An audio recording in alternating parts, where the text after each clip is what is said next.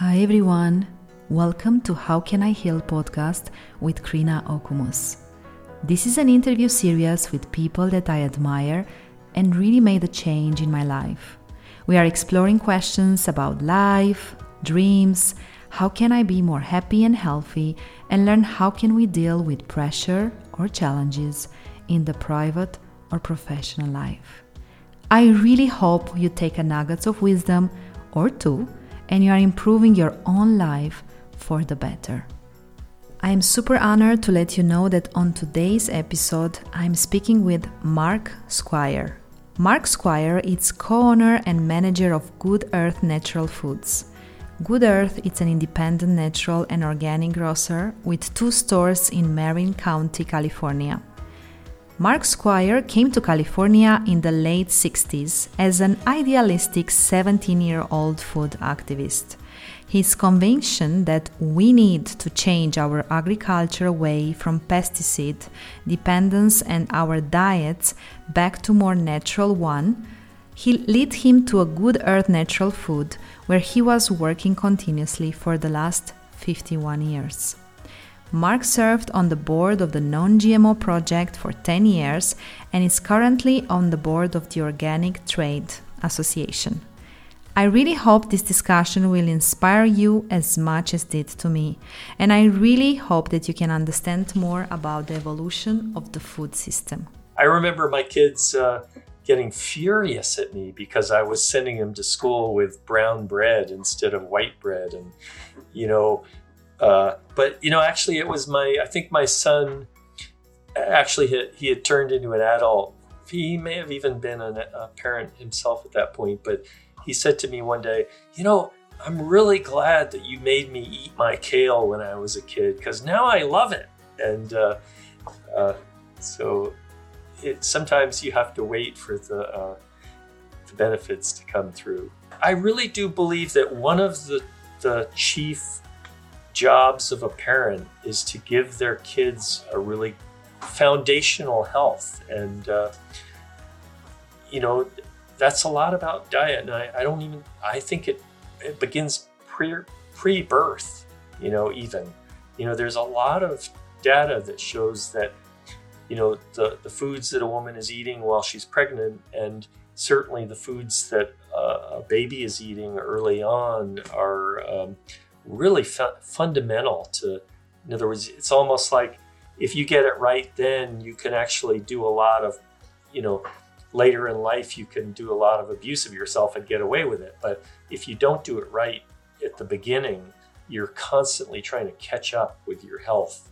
That is really, you know, a very important part of being a parent is, and sometimes that is, you know, it, it means you do need to say, no, I'm not going to feed my kid a lot of sugar. I don't care if it's, you know, other parents think that that's cruel or, or bad or whatever. You know, I, um, it's that important. And now let's get to my conversation with the amazing Mark Squire. It's one of my favorite interview and my friends and my family knows why because I was even trying to convince people from Good Earth to even move there and live there. So I'm really honored to speak with Mark. Thank you so much, Mark, for um, being part of this um, interview and taking the time for, for me. Mm, hey, it's a pleasure to be here for sure. So, Mark, first question. Probably you are not expecting it. What did you eat for breakfast? Uh, um, I don't eat breakfast. Okay. I I, I get up, I uh, sit, and I have uh, two big green teas, which I hope is you know not too much, but uh, the, the, morning is my time when I think and um, sort of plan my day a bit. But uh, you know, so I spend an hour basically just sitting out, looking out the window, thinking and drinking tea, and it usually means that by uh, by noon I'm very hungry and okay. uh, uh, I, I eat a big, big lunch. So I have to just make sure that we are not passing the noon uh, with this interview, that I don't uh, start to feel the anxiety, uh, the anxious uh, part. So I move on then to the next question. and um, actually, it's it's quite a serious question. And um, if you allow me, I would like to um, to read one part from a book that I actually bought it from Good Earth. It's called Grain by Grain, and it's written by Bob Quinn and Liz Carlisle. And um, I will read you one part, which for me was a big uh, wow. The past 50 years of American history can be summed up in three remarkably similar graphs of three ostensibly different things. One shows a steady rise of the percent of the US population with diagnosed diabetes from less than 1% in 1958 to nearly 10% today. Another shows a very similar trend line in the average carbon dioxide concentration at the Mauna Loa Observatory in Hawaii. This is the famous Keeling curve which first sounded the alarm of climate change. The third graph shows the number of Americans reliant of food stamps, which has risen from just over 10 million in 1972 to more than 45 million today. The correlation in these trends is not accidentally. They are all symptomatic of a system of producing and consuming goods, particularly food, that has gone badly awry. Unless we begin to change this system, these statistics will continue to rise with disastrous consequences for our health, our livelihoods, and our planet. I wanted to ask you what mistakes do you think that we made in the past 50 years and how can we change this? Well, that's a big question. And uh, maybe first I'll say that Bob Quinn is actually an old friend of mine. And uh, so he and, he and I spent many hours in different places sort of discussing food politics. And I absolutely agree with him. Uh, in fact, a lot of times, uh, you know, when we orient new employees here at Good Earth, one of the first things I tell them is that the American food system is absolutely broken. I mean, it's it's the more you the more you know about the food system, the more do you realize that it, it's just it's broken in so many ways. It's ridiculous, and um, you know, I have been um, you know a real advocate for organic agriculture because that to me is a very key piece of repairing it. Uh, but it by no means is the only piece. Uh, as Bob so eloquently, you know, I don't know if I can ever be as eloquent as Bob is, but um, um, for sure, there, you know, the food system, in a way, embodies all of those different issues. You know, there's environmentalism.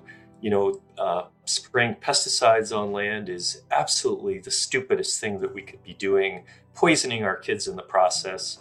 Um, but it it also has a lot to do with social justice issues in that we have worn out our soils uh, worldwide, really, and um, we have eliminated the ability of people to farm and to, you know, live healthy lives. Uh, and a lot of that has been about soil depletion and a lot of the reason that there's soil depletion is because of our emphasis on uh, you know, what we used to call um, um, the green, well, now the Green New Deal is the solution to it, actually, I think. But, uh, you know, we used to, the when chemical agriculture came about, there was this, you know, what I think was a big lie. It was a lot of promotion coming from the pesticide industry that we were going to feed everybody on the planet and it would be uh, you know a great thing. And as a result of that us like listening to that corporate uh, those corporate interests we've actually done the reverse is that we've worn out soils. Um, we've eliminated the ability for people to feed themselves. And um, the solutions you know again organic agriculture is a solution for that. It's um, you know, one of the things that early organic farmers immediately zoned in on was that soil health.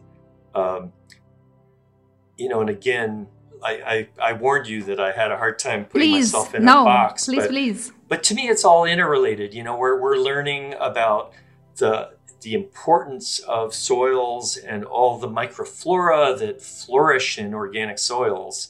Mm-hmm. Chemical agriculture kills all those systems, shuts them all down.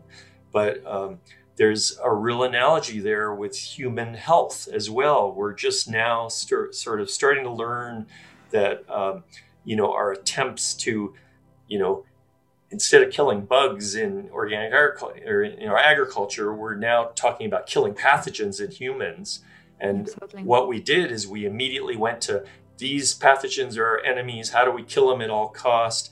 Antibiotics came along. We created this huge mess because we we didn't look at the natural systems and try and understand what was happening. So we now know that you know killing our microflora has caused you know huge amounts of disease on the planet in human populations and simple solutions but again it's like you have to step back and look at that you know what i call holism you know um, you know what is common to organic agriculture and holistic healing is really looking at the the natural systems and saying well how do we how do we interrelate with that and how do we make use of natural systems, you know, through herbal healing or, you know, there's so many ways we can augment natural systems.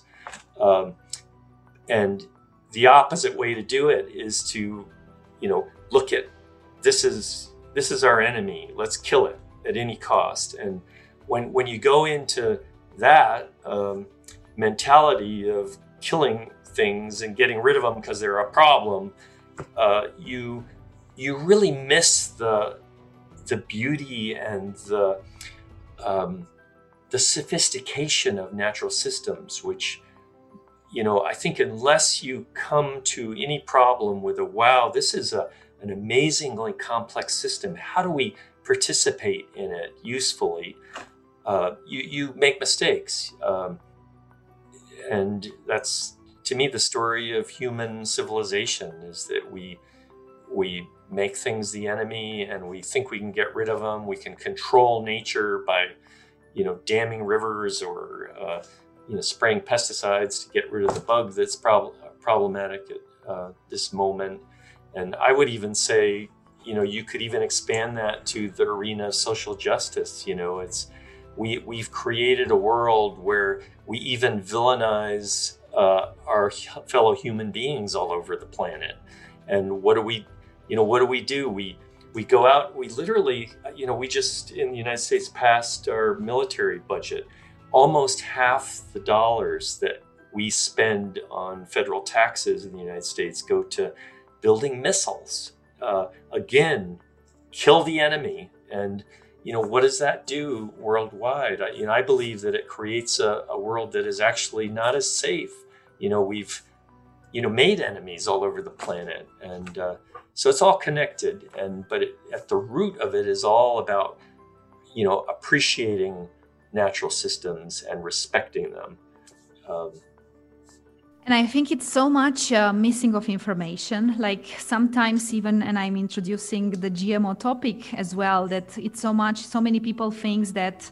Um, ah, we need kind of food for everyone, but actually, cheap stuff isn't really cheap if we really look look for it into a long part, which I found it in uh, a, very well explained into the Bob Quinn book about that. You know, um, I mean, it's I feel it's so much information that it's um, so wrong placed um, into the context, and people are. Uh, getting the, the the wrong ones but i would like to start yeah. please well let, let me just say about that that you know, to me that's one of the very exciting things about organic agriculture is that, you know, in a way, uh, organic agriculture has demonstrated that we can actually produce food just as just as inexpensively or less, you know, depending on how many of the how much of the collateral damage, the sickness that pesticides cause, you bring into the picture.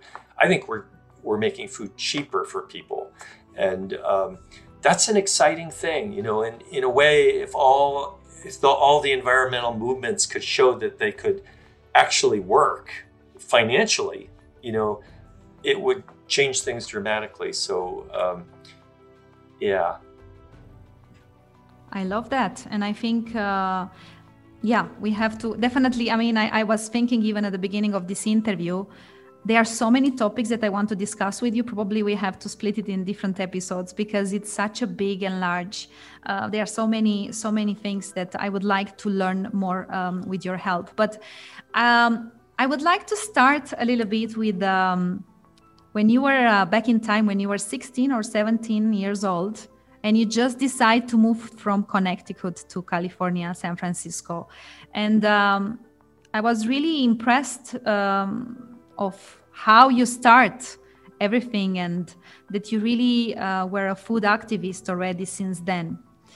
What did you really made you to to to have this already philosophy on such an early age? And um, can you share a little bit more about the whole experience? Because it's really like a movie like a movie story how you were starting uh, um, even the story with good earth. Yeah well i would say that it a lot came from reading. You know, back back then, books was actually where the only place you could get information, really. And uh, uh, when I was uh, in Connecticut, I uh, worked after school at a little natural food store that was we used to call them pill shops. They were, you know, sold more vitamins than they did food at that point. But um, but they had a big bookshelf, and I was able to, you know, borrow books for the night and uh, uh, read them. So I read, you know, a lot of uh, J.I. Rodale was in the Rodale Institute were already talking about soil health and and organics and the history thereof. Uh, you know, there was Sir Albert Howard was an English guy who um, he had actually gone to India uh, to ostensibly teach the native peoples how to grow food, you know, in a modern way.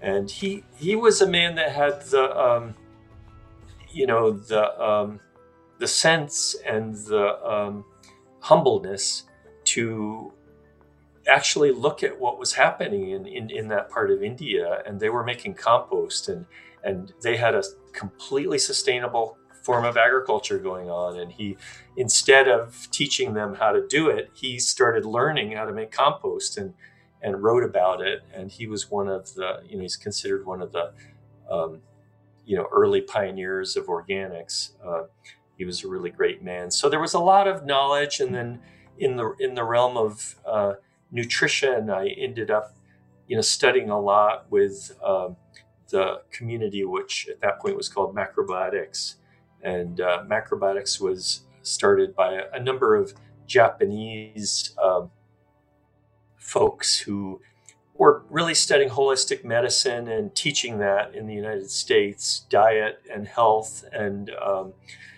uh, you know, there are many dietary systems out there, you know, and to me, at the core of all of them that really work is this concept of holistic. You know, we eat whole foods, we eat you know natural foods. We don't uh, process them more than we need to. We you know certainly don't spray them with pesticides.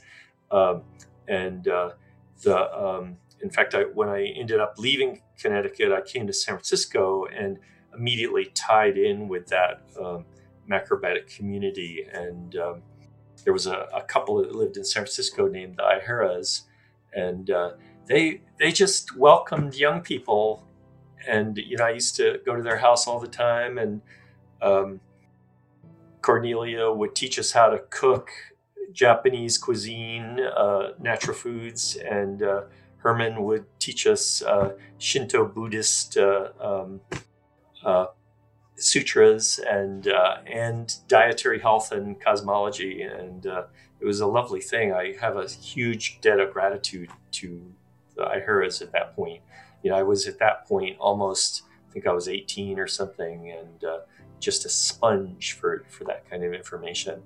But um, so it was always, um, you know, my introduction to grocery was always based on, you know, the, you know, dietary health is, I, I believed, and I still do, that it was one of the really important pieces missing from society and um, that it was a way I could contribute. And here I here I am. But then, but then you later. just you just decided to join this little grocery. It was a very small grocery called Good Earth with probably around six people during that time. And you just they didn't they were not uh, basically they didn't want to hire anyone, but you just offered to work there instead of getting some food.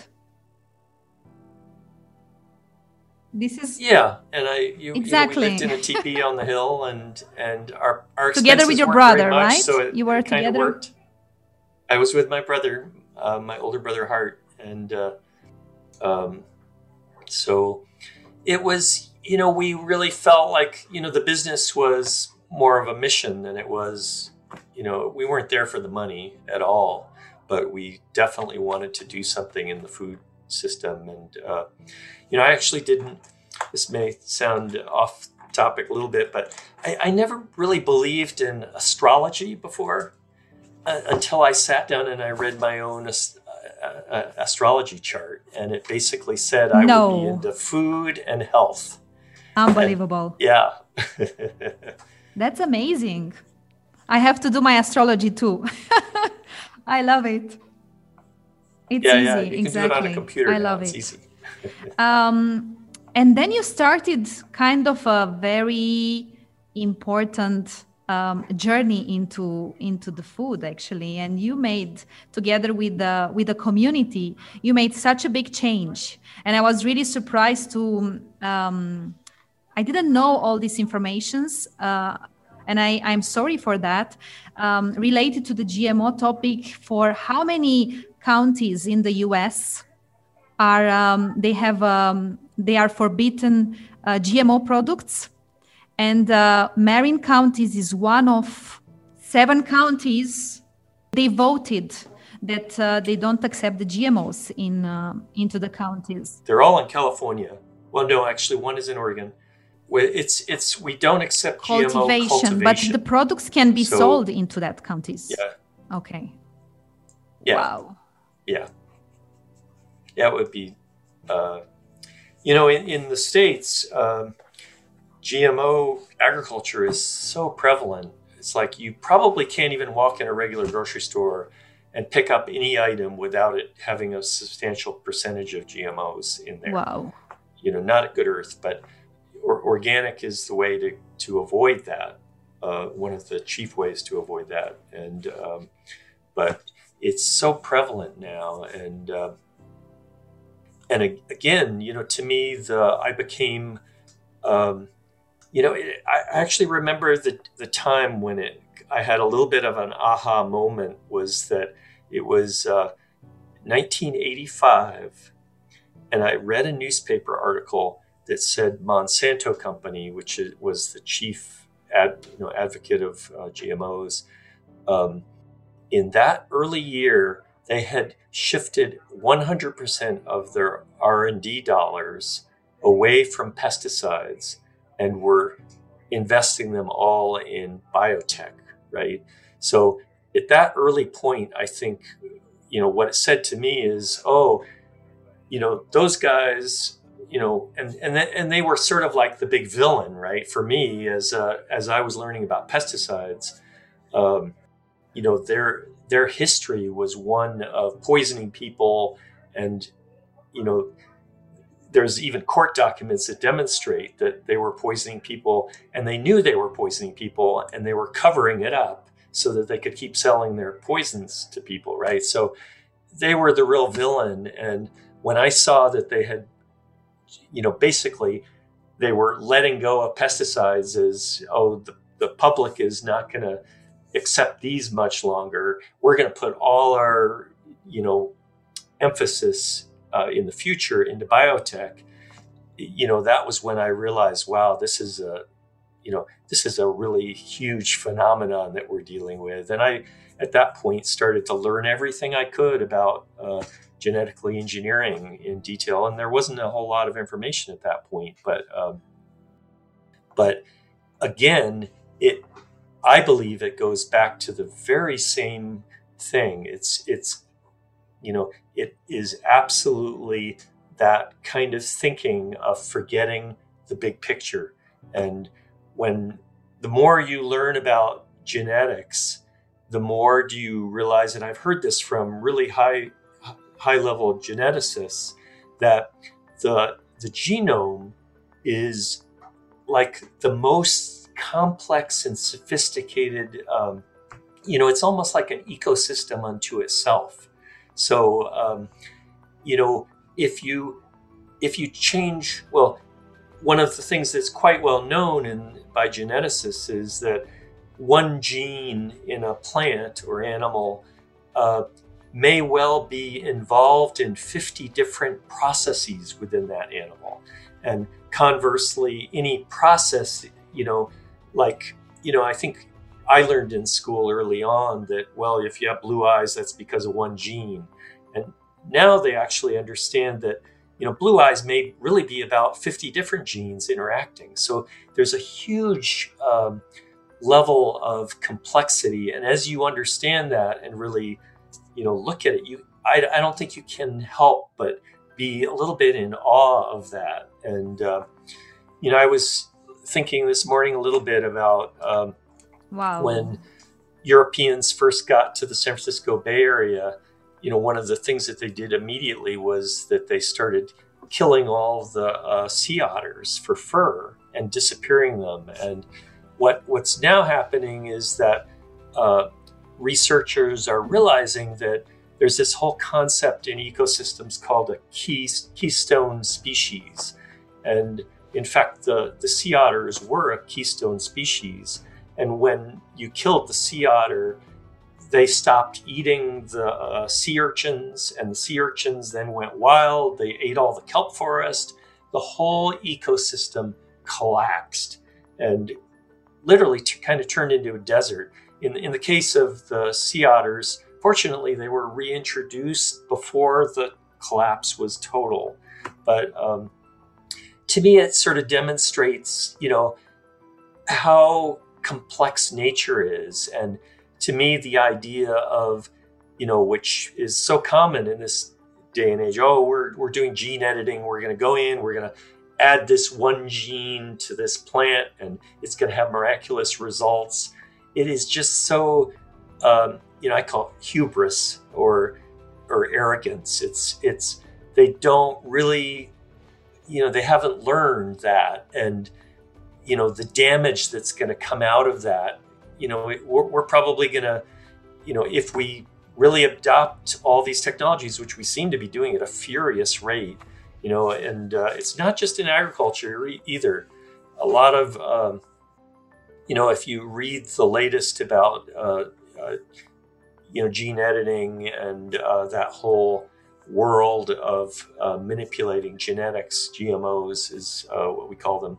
They're, they're trying real hard to re to recall it gene editing because I think that they realize that GMOs got a bad rap, but it, it's it's all the same which is so smart for that side because editing somehow has kind of a positive way but the yeah. reality is not and i know that uh, you know it's crazy um, i follow um, um, the discussions about the impossible burger i cannot not mention it and um, i realize it's such a misinformation for the consumer because believe it or not it's existing now in europe and it's in switzerland um, mm-hmm. selling in the main important grocery places. And I actually even spoke with some people that they love it. And I was like, okay, do you know what is there? Yeah, it's plant based. And you know, like from from there, the information it's like, no, it's actually more than that. And there are some information that it's see i think that was a real i think that was a real intentional move you know the biotech industry really was looking for a way in to the food system and the the Impossible Burger is just the beginning. You know, they're you know you talk to people they're coming out with uh, genetically engineered dairy proteins uh, already on the market.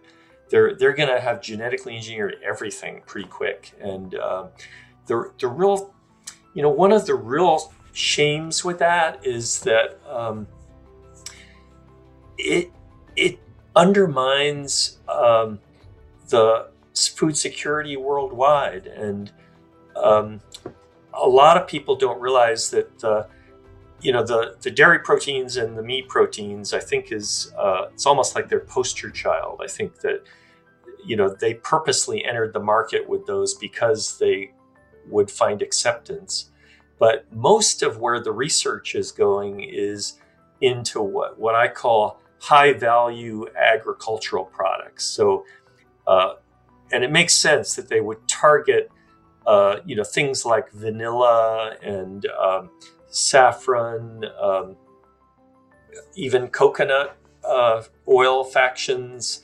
Um, you know, one of the huge ones that they're working on is the genetically engineering of this uh, chemical that's in Artemisia annua, which is Artemisia annua is an herb that worldwide is the very best cure for malaria, and um, it's you know, and it also happens to be that it supports hundreds of thousands of farmers worldwide, mostly in Indonesia and China, that are growing this herb for the malaria medicine market, and uh, it all works.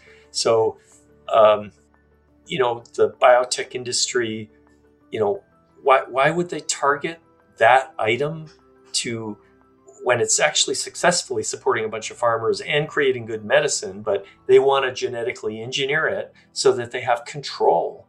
And meanwhile, they're going to put hundreds of thousands of farmers out of business, um, you know, just to make this same chemical that the herb is doing quite well. Thank you very much. But so, um, you know, in a, at the core of that, you know, that, you know, I think it's money, right? It's you know, and a lot of, a lot of times it's the financial interests that, you know, we do things not because they're smart for humanity, but we do them because somebody's gonna make a bundle doing that. And um, you know, to me, that's well, to that that speaks a little bit to why we need government, right? Because we should not let those muddied interests create society for us that is really a destructive form of uh, society when I, you know I believe that you know if we just um, you know put our intention to it, we could feed everybody on the planet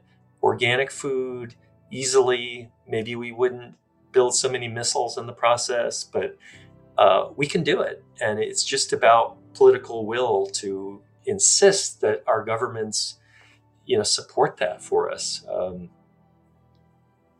but in the same time i believe that it starts to be even more and more the power of the end consumer. Because at the end of the day if we all get the correct information and hopefully we all care of what we are eating and what our kids are eating and what will happen with the with the with our nature in in time and try to really somehow share this to as many people as possible i hope that um, this it's helping as well into that. And um, let's say for the end consumer, you just mentioned before that looking to the label organic in um, in Europe it's bio. It's basically the the label who will make sure that we are sure that it's not a genetic modified product. But there are so many other labels like local instead of organic. And I understand local for some counties that they are um, they've been voted that they cannot produce um, a genetic modifier it's okay but when you see local to a county that it's actually producing that um, and I see that even in in uh, in Switzerland. I give a local example. Uh, on the market, maybe 20% of them they are organic, and the rest they are not, but they are mm-hmm. local. Mm-hmm. What are we doing in this situation?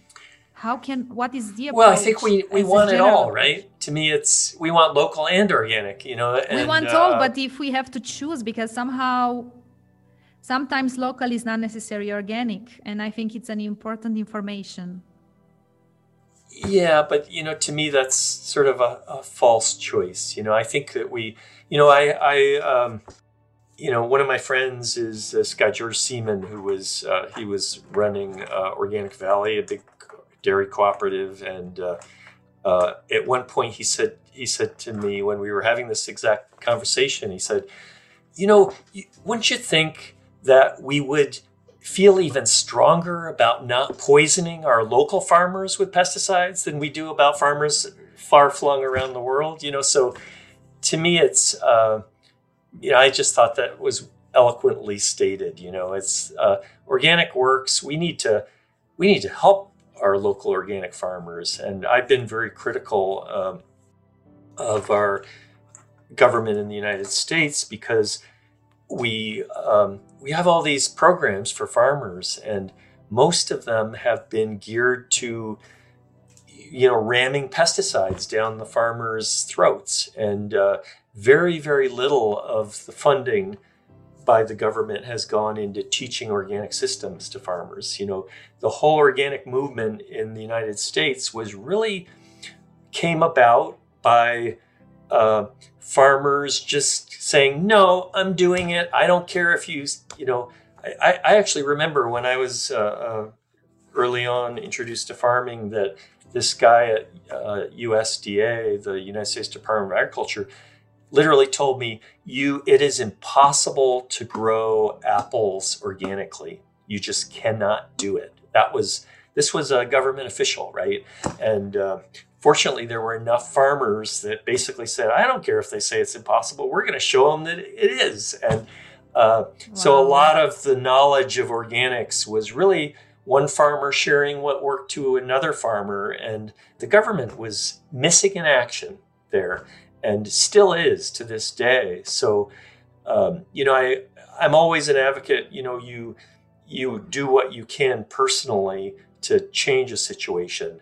But I think it frequently you that leads you to yeah but you know i may be able to eat organic 100% of the time but there's a lot of people in the united states that can't afford to or they don't have the resources they don't have and and the government should be you know helping that to happen and without the government being involved i don't think we're ever going to make system wide change and um, so both are important okay. I um, I understand it and uh, I appreciate your point of view. Let's go a little bit to more positive direction because uh, I know it's a very sad topic and as many information as I I, um, I get regarding this topic, I'm like, why nobody sees it? I feel like somehow there are so many people that they don't see it. I was like, guys, we have to do something. But I want to ask you, are there any developments with the organic system that you are excited about? Um, well, in the um, in the United States, organic has grown tremendously, and uh, you know we're now over fifty billion dollar industry. And um, you know, back in those days when we were talking about uh, when I lived in teepee, it was I, I, just wouldn't have even imagined that it would have gotten that kind of um, you know growth. And we're still a, a, small part of the American food scene. It's like five percent or maybe seven percent. Yeah, I've heard different numbers, but some somewhere in different numbers. What are what are your numbers? Because I believe in your numbers. Yeah, I the five percent is the higher. number that I I would five. probably say, but 5%. it depends on the commodity too. Like I think that uh, the the vegetable uh, production is about twenty percent. I think so. You know, uh, regular uh, fruits and vegetables are leading. That's amazing. That. That's amazing. Yeah, yeah, and because uh, it makes sense, you know, it people people appreciate it. But I'm always um, I'm always an optimist that we are going to learn. You know, I, I I do believe that a lot of the problems of humanity are really that we're actually a fairly primitive race at this point. You know, it wasn't wasn't that long since we were, you know, literally living in the jungle, and uh, uh, so, uh, you know, I'm hopeful that, you know, you you mentioned global warming earlier from Bob's thing, and uh, um, you know, obviously that may be the big test for us as a race. Are, you know, are we going to learn fast enough to pull it together? And um, so, um, but a little bit of a, an aside too. One of the the new things that we're learning about organic that to me is very exciting is that uh, you know, as I spoke earlier, you know, some of the early pioneers of organics were into building compost and, you know, looking. J.I. Rodale spoke about soil health and and how important that was, and all. It really is the foundation of organic agriculture is healthy soil.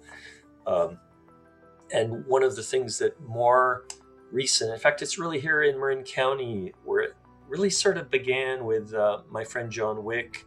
Um, was fascinated by looking at a, some of the early research about carbon being sequestered in soils, and he thought it was really interesting. And he he has a ranch uh, not so far from here where he literally, you know, he had like strings up and he had plots all over, and he was applying different amounts of manures and compost onto the soil, and then he uh, hitched up with this uh, uh, some other folks involved in uh, UC Davis, and they they did some really careful analysis of applications to soils and what that meant to long-term carbon sequestration in the soils.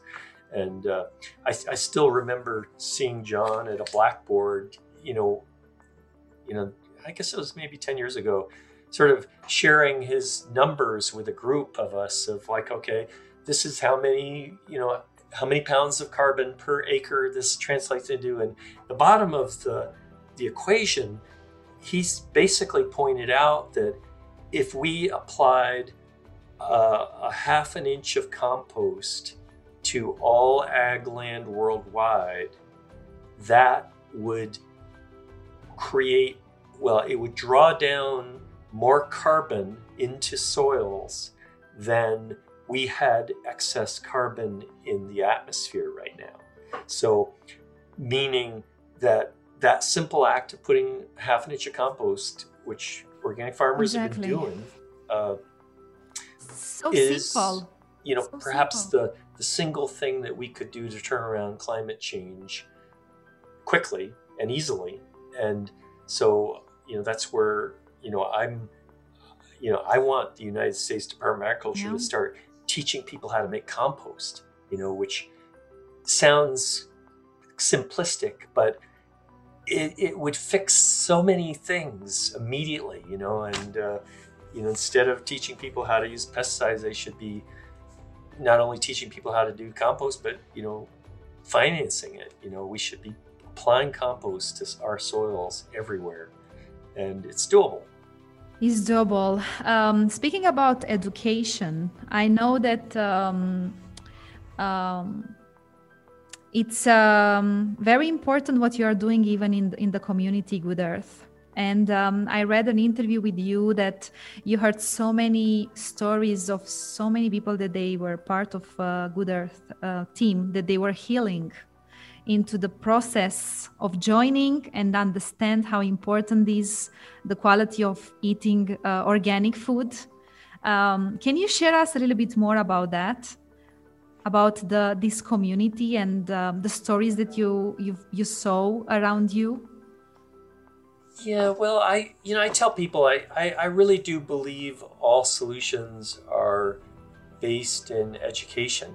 You know, so we we've tried as Good Earth to uh, as much as we could both help our staff to learn about food issues and uh, also just help the community. Whether it's you know it's been very diverse. You know we brought in speakers and you know um, hosted movie showings and you know to me um, we've just done everything we could to to and we've learned ourselves as we've moved along too. So. Um, you even yeah, deliver, if I'm not wrong, if you are even delivering more than one one million lunches to the schools in the area.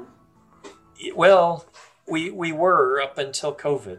Until COVID. So unfortunately, yeah. um, you know, we we had to shut down that program. You know, we couldn't sustain it, and um, but you know, I am hopeful that you know, it was it was great thing to do at that time. Um, I, I'm a real advocate for what we really need is our schools to go back to the way it used to be, which is that they should have lunch programs internal to the school, sell, you know, uh, provide organic food to kids, made on premises, help them learn how to cook and uh, um, everything. So I think that's that's really the long term solution which I know that it's it's actually one project developed in California um, that they are doing that. Um, but anyway, this is uh, another. Yeah, topic. there are people working. There are people it, yeah. they are working on it, and they could really prove together with hospitals the they were basically take like a year time of uh, when they started, and mm-hmm. they were studying the health of the kids, uh, the beginning Mm-hmm. Uh, and then after one year with changing into organic lunch and it's uh, it's an impressive result so they already you know, to can... me that's one of the real exciting things when, exactly. when i see a little bit of research done about things like that or organic agriculture or um, or medicine as well you know i think one of the real problems with our society is that we have um, all our research is based on somebody being able to make some money out of it, uh, whether it's through a patent or uh, whatever. And the, the problem is, is, you know, a good example is herbalism. You know, it's like if, if there is a herb and I, and there are herbs, uh, you know, one of my doctor friends was telling me that there's a, there's a combination of a B vitamin and celery juice that in clinical trials was more effective at the uh, curing heart Ill, heart illness. Uh, uh, I can't remember the drug that it replaced, but it was more effective.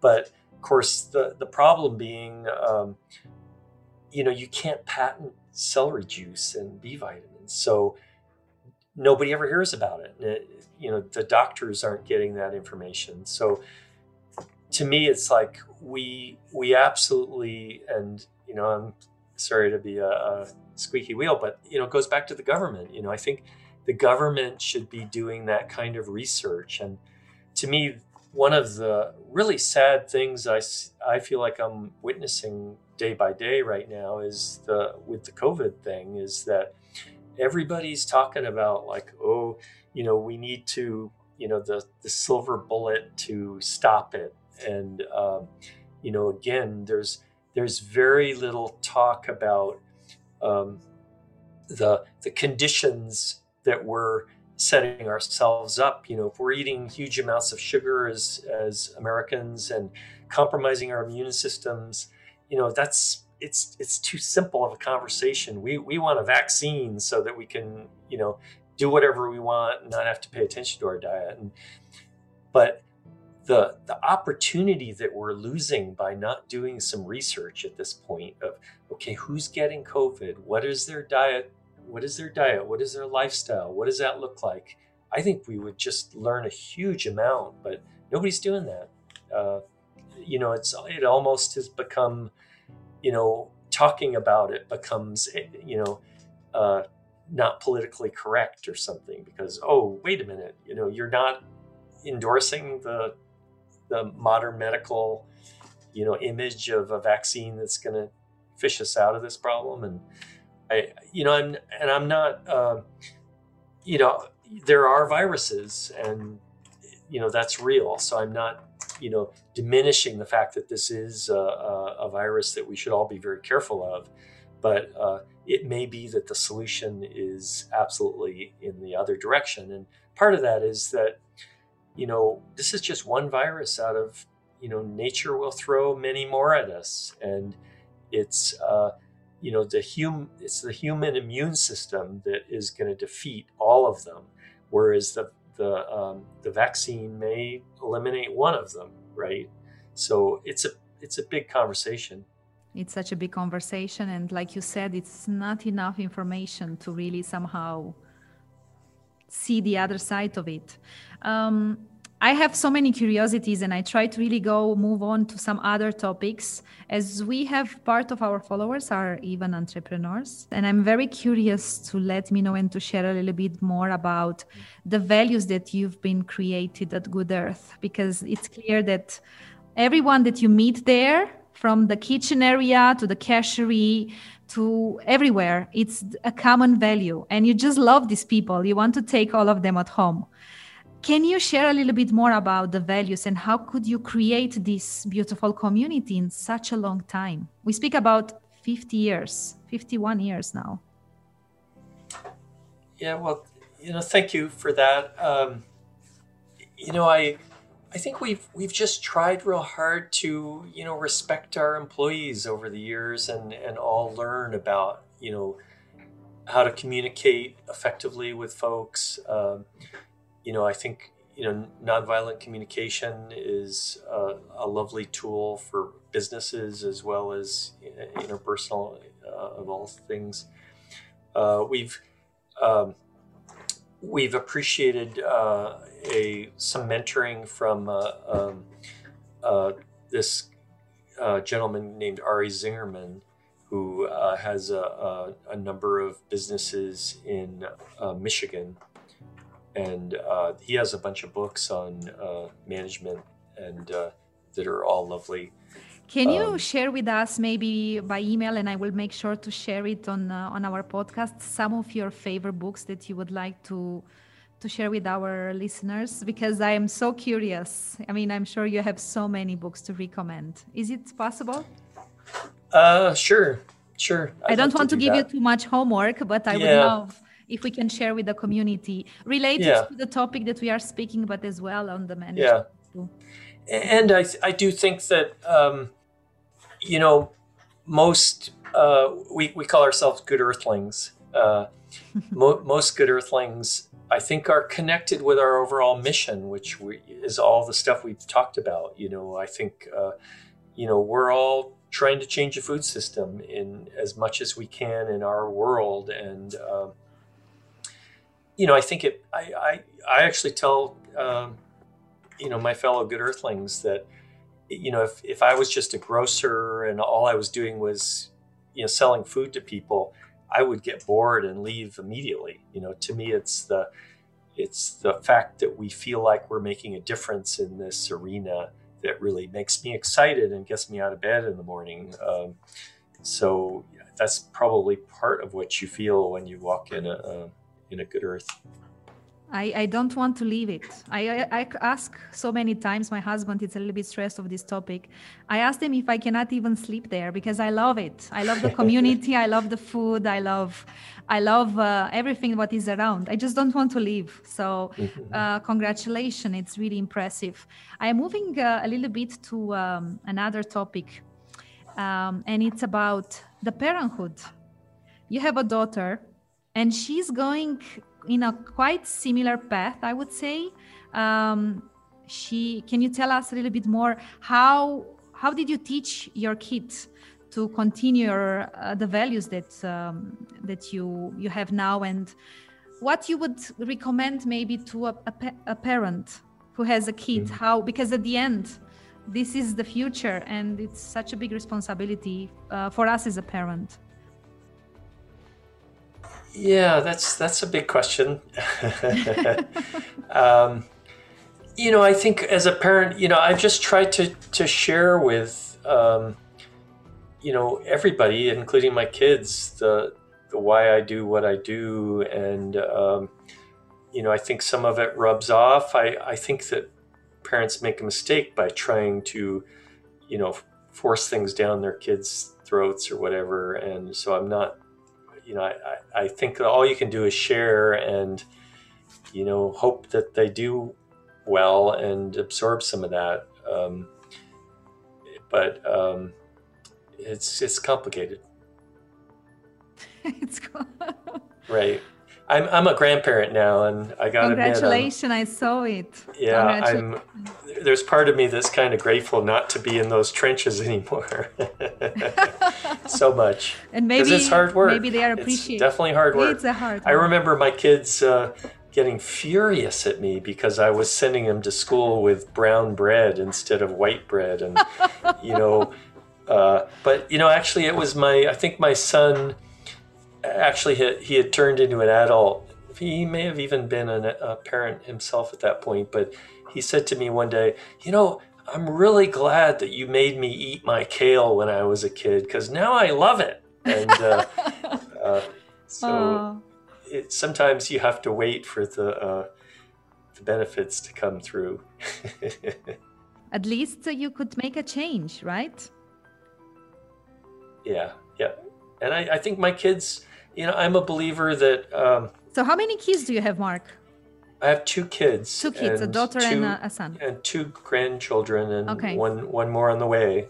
Wow. And, uh, but I really do believe that one of the the chief jobs of a parent is to give their kids a really foundational health, and uh, you know that's a lot about diet. And I, I don't even I think it it begins pre pre birth.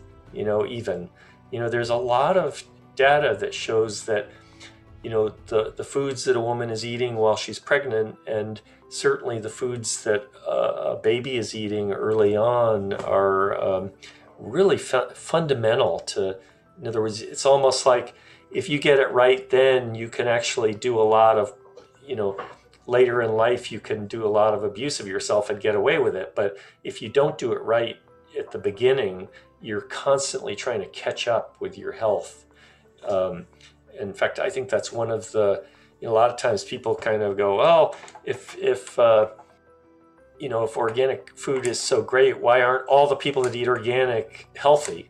In fact, sometimes, you know, having dealt with many, many of uh, my customers over the years, you sometimes what you see is that the sick, you know, the real sick people are the people that are eating organic, and the reason for that is that they they know they can't get away with with eating crap anymore because their health immediately suffers.